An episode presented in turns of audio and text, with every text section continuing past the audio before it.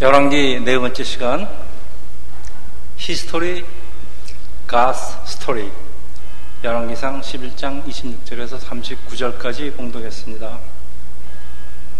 오늘 본문은 이스라엘이 남북으로 갈라지게 되는 이스라엘의 역사 이야기인데 여러분 역사를 아시려면 우선 그 나라 지도를 먼저 알아야 됩니다. 그래서 여러분한테 논하드린 지도를 잠깐 우리 공부를 하겠습니다. 왜 역사를 배우는 것일까요? 여러분 역사 좋아하십니까? 역사는 지나간 과거를 다루는 학문입니다. 그래서 과거를 돌아보면서 우리가 무엇을 잘했고 또 무엇을 잘못했는지 반성을 하면서 우리 지난 과거를 미래를 향한 그 밑거름으로 삼아서 삼기 위함입니다. 우리는 지난 수년간에 걸쳐서 하나님의 말씀인 동시에 이스라엘 역사이기도 한 구약 성경 창세기부터 열왕기까지 다루고 있는데 우리나라 역사도 제대로 모르는데 뭐 남이 나라 역사는 배워서 무엇하나 뭐 그렇게 생각할 수도 있습니다만은 이스라엘 역사는 그렇지 않습니다. 이스라엘 역사는 하나님이 택하신 이스라엘 백성을 이끌어가는 하나님의 스토리고 또 오늘도 하나님의 자녀 크리스찬을 이끌어가는 똑같은 하나님의 스토리. 다시 말하면은 우리 오늘 설교 제목대로 히스토리는 대문자 H, His story. 그러니까 God's story입니다. 열왕기는 이스라엘 왕들에 대한 기록으로서 포로로 끌려가서 고통을 받고 있는 사람들에게 소망을 주기 위해서 기록된 것인데 이스라엘에 대한 하나님의 구원 계획을 밝히고 있습니다. 열왕기가 주는 기호는 세상 본세에 사로잡혀 있는 포로로 사로잡혀 있는 그 오늘의 세상 사람들에게도 똑같이 해당되는 것을 마음에 두시고 그러면 왜 하나님이 하나님께서 택하신 나라 이스라엘이 어려움을 겪는가 하는 그 질문에 대한 그 답을 우리 세계 역사를 통해서 오늘 살펴보려고 합니다. 이스라엘은 100년이 그 넘는 세월을 사울, 다윗, 솔로몬이라는 그 강력한 왕들의 통치 아래서 단일 왕국을 유지하다가 솔로몬이 죽고 주전 924년경 이 통일 이스라엘 왕국은 북왕국 이스라엘 또 남왕국 유다로 갈라지게 됩니다. 이스라엘이 전체적으로 한 나라이긴 하지만은 북왕국을 이룰 때는 북왕국 이스라엘 또는 이스라엘 남왕국 유다로 부릅니다. 그러니까 이스라엘 그러면 북왕국이고 유다 그러면 남왕국입니다. 이 북왕국은 이스라엘은 210년을 지속했는데 여기 한 왕조가 세워져도 얼마 못 가고 그래서 국의 왕조가 있었는데 20명 정도의 왕들이 있었는데 그들은 하나같이 여호와 보시기에 악을 행했다고 성경 기록하고 있습니다. 이들이 하나님을 떠난 건 물론이고 세상적으로도 참 악했습니다. 그래서 왕자를 놓고 죽이고 뺏는 일이 계속되다가 이 20명 왕들의 한 절반 정도는 아주 처절하게 그 살해당하고 결국 주전 720년에 아수르라는 나라에서 아까 보셨죠 시리아 그게 아수르입니다. 멸망을 당하면서 많은 사람들이 남쪽 유다 왕국으로 피난을 가고 이 북왕국은 역사에서 사라져 버립니다. 반면 남왕국 유다에도 한 20명 정도의 왕이 있었지만은 한 번도 이 다윗 왕조가 바뀐 적이 없다는 것이 이 북왕국과 근본적인 차이점입니다. 남왕국의 왕들도 반 정도는 하나님의 말씀에 순종했고 반은 하나님 보시기 약했다고 성경 기록하고 있어요. 어쨌든 350년을 전속하다가 주전 586년에 그 바빌론이라는 나라에 의해서 멸망을 하고 사람들이 이번에는 포로로 끌려갑니다. 근데 70년 정도 있다가 다시 돌아와서 하나님에 대한 예배를 회복하고 성전을 재건축하고 이런 일들이 벌어집니다. 그래서 남왕국, 북왕국 이 두 왕국은 각자의 길을 가지만은 남쪽 유다만이 살아남아서 오늘 우리가 이스라엘 사람들을 유대인이라고 부르게 되는 것은 이 유다 지파를 대표하는 달대에 약속하신 대로 하나님의 그 특별한 보살품이 있기 때문이라고 오늘 본문이 말씀하고 있습니다. 자, 이스라엘 역사를 이제 요약을 좀 하겠습니다. 이스라엘은 출애굽해서 시내산에서 하나님의 백성이 되는 언약식을 치른 다음에 가나안 땅으로 들어가서 각 지파별로 땅을 배정받는데 남쪽의 유다 지파는 더 밑에 있는 그 시므온 지파를 흡수해서 뭐 또 하나님의 축복이 특별히 있는 지파이기 때문에 점점 더 큰 지파로 성장을 하는 반면에 북쪽에 있는 그 나머지 열 지파들은 이스라엘이라는 이름으로 이 연맹을 맺고 있었습니다. 그 이스라엘의 초대왕 그북 지파 출신 사울입니다. 사울왕은 모든 지파를 통합해서 단일 왕국을 세우지만은 그 뒤를 잇는 두 번째 왕 다윗은 이 남지파 출신 유다 지파입니다. 사울왕이 블레셋과 전투에서 전사를 하고 나라는 이제 다시 둘로 갈라지는데 북지파 사람들은 사울의 아들을 왕으로 세우고 남지파 남유다 지파는 다윗 왕을 세우고 서로 싸우고 대립하다가 7년이라는 시간이 흐른 후에 다시 통일을 하게 됩니다. 자, 오늘 본문에 다윗과 솔로몬이라는 유다지파 출신의 아주 뛰어난 왕들이 죽고 솔로몬의 아들 루호보암이 그들을 이어봤지만은 다윗이나 솔로몬에게 있었던 그런 아주 절대적인 그 어소리티가 없습니다. 더욱이 솔로몬 시절에 그 성전하고 왕, 왕궁을 짓는데 한 20년 동안 화려한 세금과 아주 노역 등으로서 백성들, 특히 이 북지파 백성들의 그 불만이 이 다윗 왕가가 또 왕을 계승하니까 이제 터져나오기 시작합니다. 그 열왕기 12장만 참고하면은 이스라엘이 남북으로 갈라지게 된 이유가 이 르어보암의 정치적인 미숙함 때문이라고 오해하기가 쉽지만은 오늘 본문 11장에는 이스라엘이 분열되는 이유를 상세하게 기록되고 있는데 요약을 하면은 솔로몬이 하나님을 버리고 이 사악한 우상신들에게 경배하면서 하나님의 말씀을 따르지 않았기 때문입니다.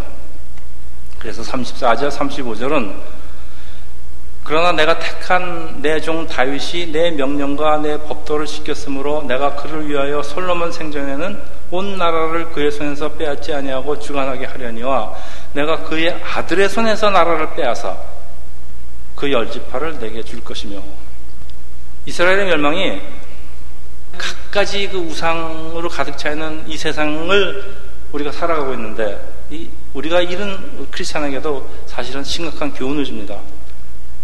아니 하나님의 백성도 사람인데 우리가 이 세상에서 살아남으려고 세상적인 방법을 쓰는 것이 왜, 왜 하나님을 떠나는 것이냐. 우리 이런 생각이 마음에 들기도 하고 우리 또 질문도 합니다. 근데 맞는 것 같아도 문제는 그러다 보면은 하나님을 완전히 떠나게 되는 것이 문제라 그런 말씀입니다. 이스라엘의 그 우상 숭배가 이 가나안 땅으로 들어온 후에 이 가나안 사람들과 어울려 살면서 하나님과 우상을 동시에 섬기게 되는 종교 혼합이라는 그 이스라엘의 아주 고질병입니다. 그리고 이 고질병 때문에 결국 이스라엘은 죽게 되는 것입니다. 이 하나님 백성의 우상 숭배는 여러분 오늘도 계속되고 있어요. 하나님의 말씀을 떠나서 세상의 방식에 따라 사는 것이 바로 우상 숭배. 하나님 말씀을 가볍게 여기다 보면은 결국은 하나님을 떠나게 되는 것이 문제입니다. 우리 예수께서도 하나님과 재물을 동시에 섬길 수 없다고 하셨는데 이게 우리가 섬기는 게 재물이 되었던 우리의 개인적인 성공이 되었던 어떤 그 무엇이 되었던 간에 그것 섬기다 보면은 그 섬기는 그, 그 갖고 싶은 욕망이 변하니까 결국 그 하나님을 떠나게 되고 자꾸 세상적인 방법을 행하다 보니까 결국 그게 그 사람의 우상이 된다 이런 말씀입니다. 솔로몬도 똑같습니다. 솔로몬이 다른 나라 공주들과 정략적인 결혼을 해서 하나님과 아내들의 우상을 동시에 섬기는 거 우리 지난 시간에 살펴봤지만은 그러다 보니까 결국 하나님을 떠나게 됩니다. 하나님께서 진노하시고 이스라엘이 남북으로 갈라지게 되는 것은 솔로몬이 이미 솔로몬 때 이미 정해진 것이에요. 근데 하나님께서 다윗의 얼굴을 보아서 그 아들 솔로몬이 죽을 때까지는 봐주신다는 거예요. 그렇지만은 고다 그 솔로몬의 아들 때 형 집행을 하시겠다는 겁니다. 지금. 솔로몬의 아들 르어범으로 봐서는 좀 억울한 것 같아요. 왜 아버지가 잘못한 걸 자기가 뒤집어 쓰느냐. 하나님이 역사의 주인이긴 하십니다. 그렇다고 모든 것을 하나님께서 일방적으로 정하시고 그냥 그대로 집행하시는 건 아니에요. 하나님은 우리 인간에게도 자유의지라고 그러죠. 선택의 의지를 주셨습니다. 선택할 수 있게 하십니다. 우리는 로봇가 아닙니다. 인형이 아닙니다. 우리가 선택을 하지만은 선택을 하시고 하나님께서는 보고 계신 게 아니고 또 간섭하시고 또 하나님 뜻에 따르면 우리하고 씨름을 하십니다. 하나님께서는 우리가 잘못하면 항상 회개하기를 원하시고 또 그 잘못을 고칠 기회를 주는데 르호보암에게도 아버지 솔로몬의 잘못을 되돌릴 수 있는 기회를 주시는 게 오늘 12장에 있는 그 세겜에서 일어나는 사건입니다. 세겜에서 이제 이스라엘 백성들이 새로운 왕을 불러놓고 요청을 합니다. 그게 12장 4절인데요. 왕의 부친이 우리의 멍에를 무겁게 하였으나 왕은 이제 왕의 부친이 우리에게 시킨 고역과 매운 무거운 멍에를 가볍게 하소서. 그러면 우리가 왕을 섬기겠나이다. 르호보암은 그들에게 3일 후에 다시 만나자고 한 후에 돌아와서 나이가 든 장로들과 의논을 하는데 이건 장로들의 의견입니다. 7절입니다. 왕이 만일 오늘 이 백성을 섬기는 자가 되어 그들을 섬기고 좋은 말로 대답하여 이르시면은 그들이 영원히 왕의 종이 되리이다. 그러나 로아밤이 이들의 충고를 따르지 않고 자기하고 같이 자란 젊은 사람들의 말을 듣고 이제 14절입니다. 내 부친은 너의 명예를 멍해를 무겁게 하였으나 나는 너의 멍해를 더욱 무겁게 할지라. 내 부친은 채찍으로 너희들을 징계하였으나 나는 전갈 채찍으로 너희를 징치하리라. 르호보암이 백성들하고 싸우면서 기선을 제압했겠다는 거예요, 지금. 그런데 그래도 좀 심합니다. 이 처음부터 이런 독서를 내뱉는 사람을 세상에 누가 따르려고 하겠습니까? 그러니까 백성들이 등을 돌리고 여로보암이라는 사람을 그대로 왕을 세우고 르호보암은 유다와 베냐민 지파를 중에서 군대를 모아서 이제 이들을 공격하지만은 하나님께서 막으십니다. 그래서 결국 왕국은 남북으로 갈라지게 됩니다. 르호보암은 하나님께서 주신 이스라엘을 위해서 하나님께서 주신 마지막 기회를 결국 지키지 못하였는데 만일 르호밤이 백성들의 고통을 이해하고 겸손한 마음을 가지고 백성을 섬기려고 했다면 아마 이스라엘 역사는 달라졌을 거라는 아쉬움이 있습니다. 여러분 이스라엘 얘기가 이게 전혀 남의 얘기가 아닌 게요. 우리나라도 남북으로 갈려서 지금 한 60년 더 이상 지났습니다. 지금 여러분 무슨 일이 일어나고 있는지 잘 아시죠? 이게 권력을 잡는 사람들이 이 겸손한 마음을 가지고 그 나라를 생각하고 민족을 생각한다면 이런 일은 아예 일어나지가 않았습니다. 남쪽에서도 그랬지만은 우리 북쪽에서는 이게 뭐 왕입니까? 지가 3대째 대를 물리고 그러니까 국민들이 지금 굶어 죽는데 자기 정권 잡겠다는 겁니다. 지금 이스라엘을 북한국 남북 갈라진 얘기가 우리나라하고 지금 똑같아요 지금. 그래서 예수님께서 뭐라 그러십니까? 사람이 반드시 가져야 하는 덕성이 하나 있는데 사람이 반드시 이거 하나는 가지고 살아야 된다는 겁니다. 이게 섬김입니다. 예수님 하나님이십니다. 하나님께서 그, 그 높은 보좌를 버리고 내려오셔서 이 땅에서 제자들 발 씻겨 주지 않습니까?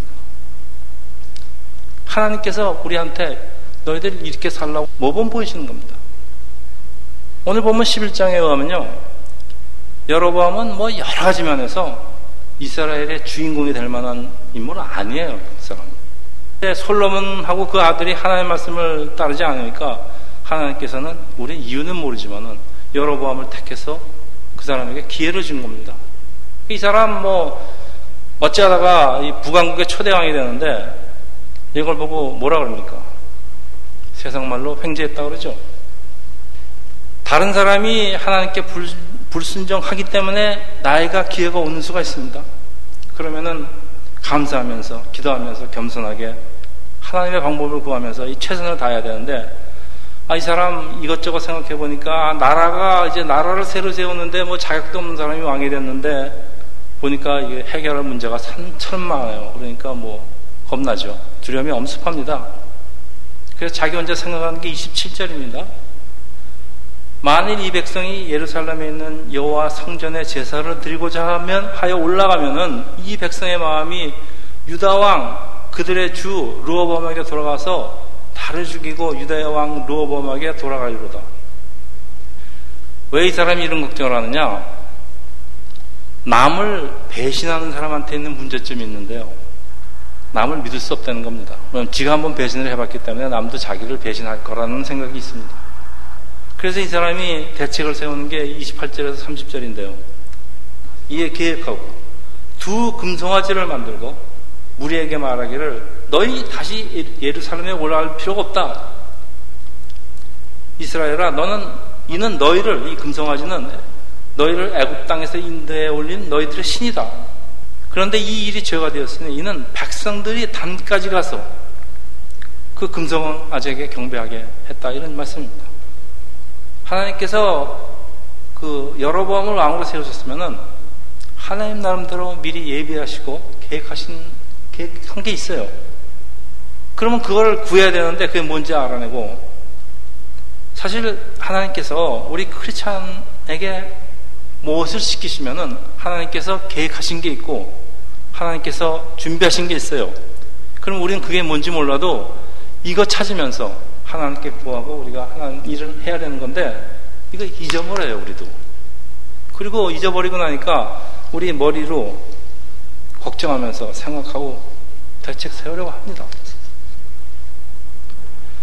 자 이게 문제가 사람이 이 두려움을 가지고 사물을 보고 판단하고 결정할 때 흔히 일어나는 일은 뭐 어김없이 하나님 뜻에 반하는 결정을 내리는 건 물론이고 세상적으로도 아주 잘못된 선택을 하게 되어 있습니다.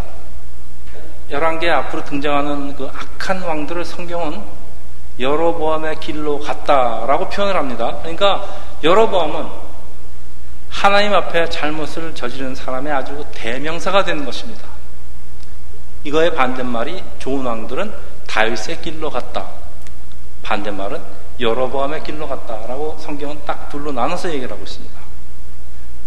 이 여로보암의 이런 세상적인 대책은 이 잘못된 종교 의식입니다. 의식을 북왕국에 제대로 고착시켜서 여호와의 신앙과 무상 숭배하고 혼합해서 이 새로 태어난 북왕국을 시작부터 단추를 잘못 끼고 죄악으로 끌고 갑니다. 여러분 이게 무슨 말인가 하면요. 사람들이 하나님 말씀을 배우지도 않고 기도도 하지 않고 자기 자신의 머리에 의지해서 어떤 어려움을 대체하려다가 보면은 하나님께서 정하신 방법을 따르는 대신에 세상 방식 꼭 따라가게 되어 있는데 이게 21세기에 일어나는 우상 숭배입니다.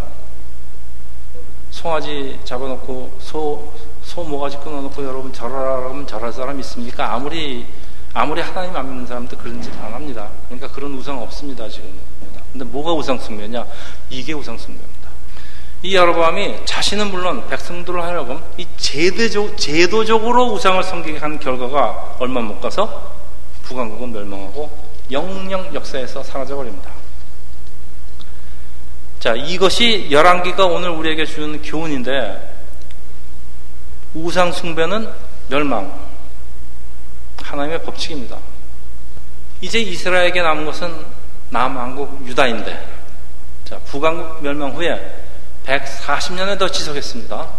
그렇지만 멸망을 하고 백성들은 포로로 끌려가 힘든 생활을 하게 되는데, 당시 바벨론, 그러니까 남왕국을 멸망시킨 게 바벨론인데, 바벨론을 멸망시키고 그 페르시아라는 나라가 있는데 고레스 왕의 칙령으로서 70년 만에 이 사람들이 다시 고향으로 돌아오게 됩니다.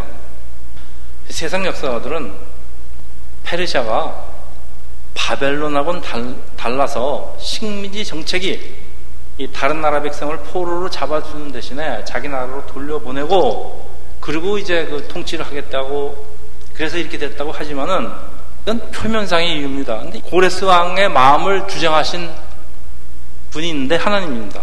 이 모든 사건 뒤에는 하나님의 간섭이 있습니다.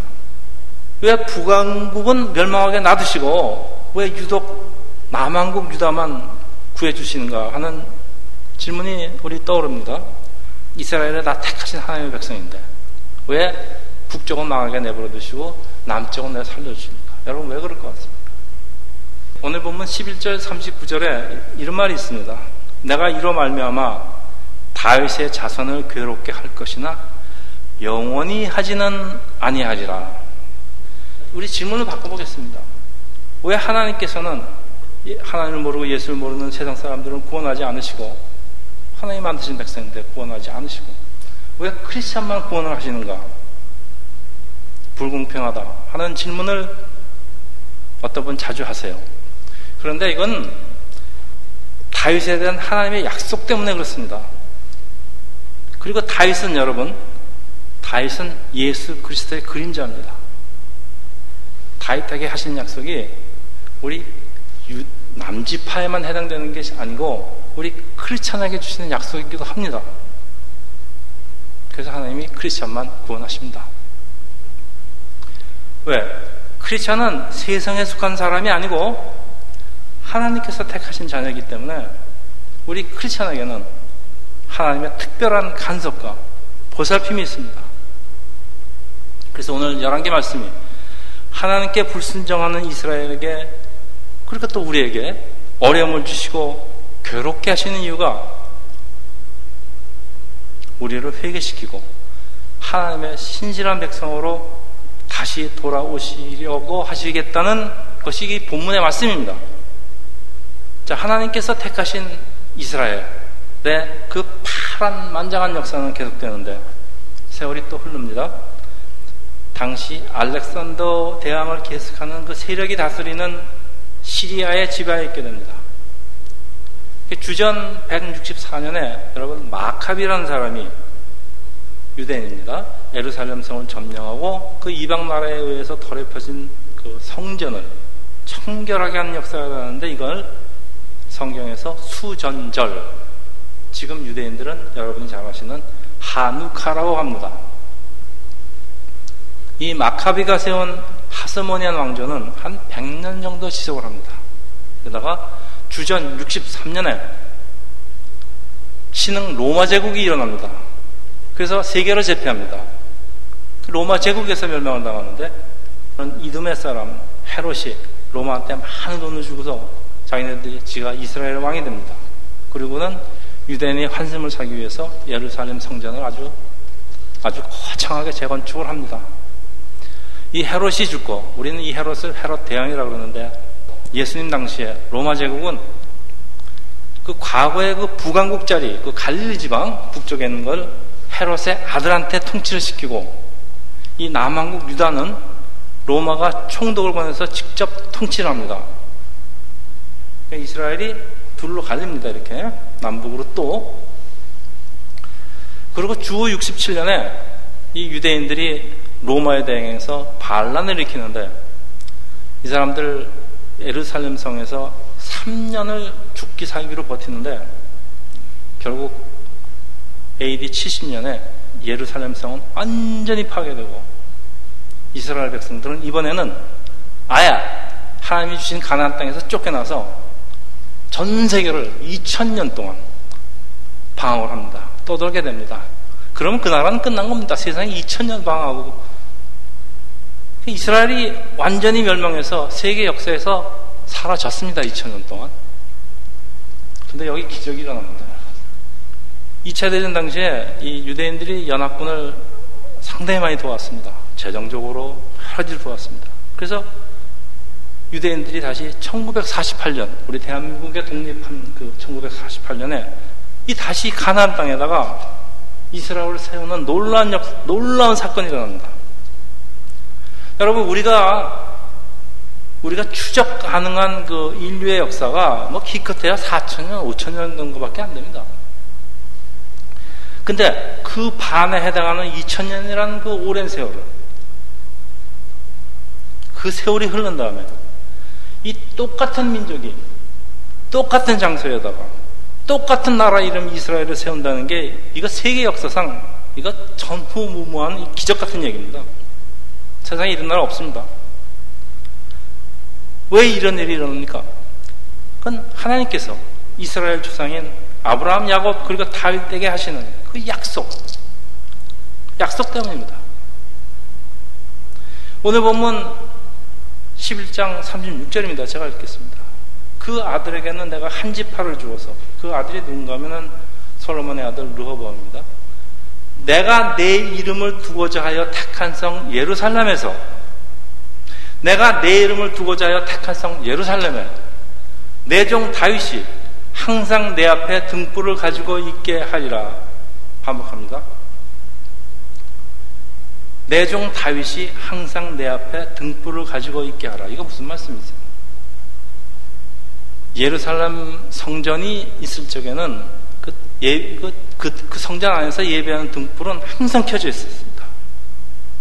꺼진 적이 없습니다. 근데 성전이 이제 파괴되고 없습니다. 근데도 다윗이 항상 등불을 가지고 있게 한다는 거 이거 무슨 말이에요? 다윗도 죽었고 성전도 없고 근데 누가 등불을 가지고 지킨단 말이에요? 다윗은 예수 그리스도를 상징합니다.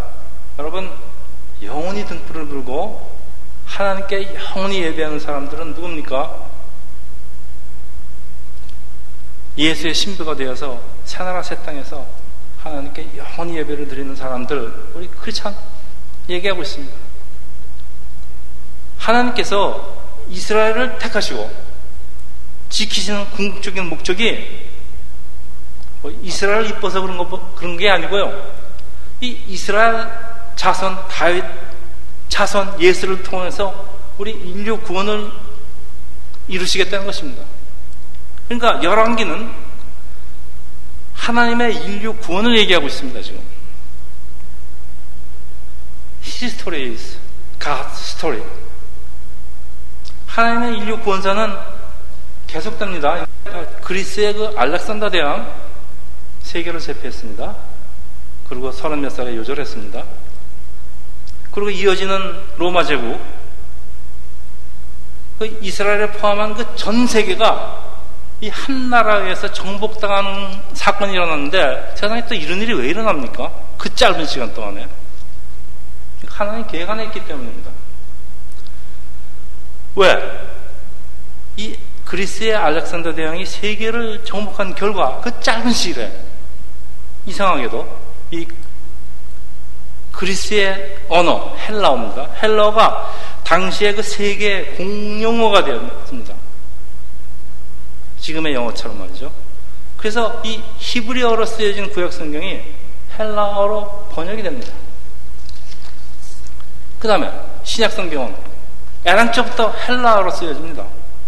그러니까 신구약 성경 모두 어느 정도 교육을 받은 당시의 세상 모든 사람들이 읽을 수가 있게 됩니다. 여러분, 지금 전 세계가 어느 정도 영어 교육을 받은 사람들은 영어를 다 이해할 수가 있습니다. 똑같은 상황이 일어났던 것입니다. 곧이어서 세계는 로마 제국에 의해서 통일이 되는데, 자, 우리 언어가 통일이 됐습니다, 지금. 그 다음에 로마 제국이 일어나서 세상이 통일이 됩니다. 여러분 이런 말씀하시죠. 모든 길은 로마로 통한다. 그런 속담이 있습니다. 그러니까 로마가 길을요. 자기 자기네 식민지 곳곳을 그 아주 그 당시에 말하자면 고속도로겠죠. 고속도로를 닦았습니다. 사도 바울을 비롯해서 예수의 제자들이 예수 복음을 들고 이 로마 제국이 건설한 도로를 타고 헬라어를 가지고 전 세계로 다니면서 예수의 복음은 신속하게 전파됩니다, 여러분. 여러분, 이렇게 세밀한 역사가 단순히 우연의 산물이라고 주장하는 사람들 생각에 여러분 동의하시겠습니까? 진화론을 믿는 사람들은 모든 걸 다 우연, 우연의 바탕을 두고 있습니다. 그래서 유명한 말이 있죠. 어떤 원숭이가 타자기 앞에 올라타서 타자를 다 칩니다. 계속 치다 보면은 계속 치다 보면 섹스피어의 하물에도 칠 수 있답니다. 여러분 이거 이런 말이 없습니까 세상에? 그런 역사 일어나지 않습니다. 여러분 우연의 산물은 우연의 산물은 이렇게 정확한 수순을 밟으면서 일어날 수가 없습니다. 이거는 예수 복음을 만방에 알리기 위해서 아주 치밀하게 계획된 하나님의 사전 준비 작업입니다. 자, 하나님의 역사는 하나님께서 정하신 때 하나님의 방법으로 이루어지는데 하나님은 인류 역사를 쓰신 분. 세계 히스토리는 가스 스토리가 아니라고 부정할 사람 어디 있겠습니까, 지금? 이게 인류 역사에 일어난 사건입니다. 우리가 추정할 수 있는 인류 역사 안에서 일어난 사건이 다 이거, 이게 답니다. 자, 이제 말씀을 마치는데, 솔로몬의 이방 공주와의 그 정략결혼에서 시작된 우상 숭배 불순종은 이 아들 르호보암의 그 세상적인 판단을 생각을 바탕에 둔 통치 방식으로 이어지다가 이 북왕국의 이 여러범을 비롯해서 왕들에 의해서 계속 그 자행이 됩니다.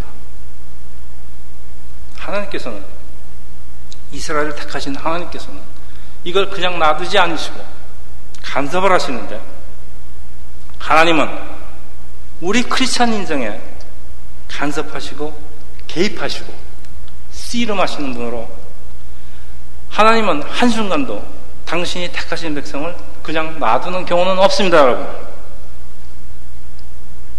이스라엘이라는 이름은 이 이스라엘 12지파의 아버지 야곱이 야법 나루토에서 하나님과 씨름을 한 후에 받은 새 이름 뜻이 하나님과 씨름하는 자 이게 야곱 이스라엘입니다. 이스라엘 엘이 하나님 이스라 싸우다. 이 나중에 이스라엘이라는 나라는 국화가 되어버립니다. 이 이름이 하나님께서는 이스라엘의 조상 야곱을 야곱을 그냥 놔두시지 않으시고 간섭하시고 씨름하시는 것은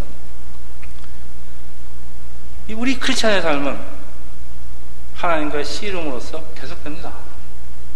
그래서 때로는 힘들기도 합니다. 그래서 때로는 우리 집이 남북으로 갈라진 것 같이 고통스럽기도 합니다. 때로는 나의 삶 전체가 마치 남북으로 쪼개진 것 같은 고통의 시간도 있습니다. 그래서 우리는 희망이 있습니다. 이 죽음과처럼 보이던 이스라엘이 2000년이라는 이 세월에 다시 살아나듯이 우리가 하나님 안에 있다는 은혜라 그럴까요? 이 은혜를 가지고 우리에게 어떤 어려움이 있더라도 우리는 결국 다시 일어나기 때문입니다. 우리는 죽지 않습니다. 그리고 우리가 어떤 경우를 당해서 우리가 결국은 죽게 되지만은 우리가 죽습니까? 우리 다시 삽니다. 이스라엘이 다시 산 것처럼 우리가 다시 삽니다. 하나님께서 택하신 백성이 이스라엘 역사는 예수를 하나님으로 섬기는 우리 크리스찬의 역사입니다. 여러분 이 귀한 사실을 꼭 마음에 간직하시고 여러분의 삶을 개척해 나가시기를 축원합니다.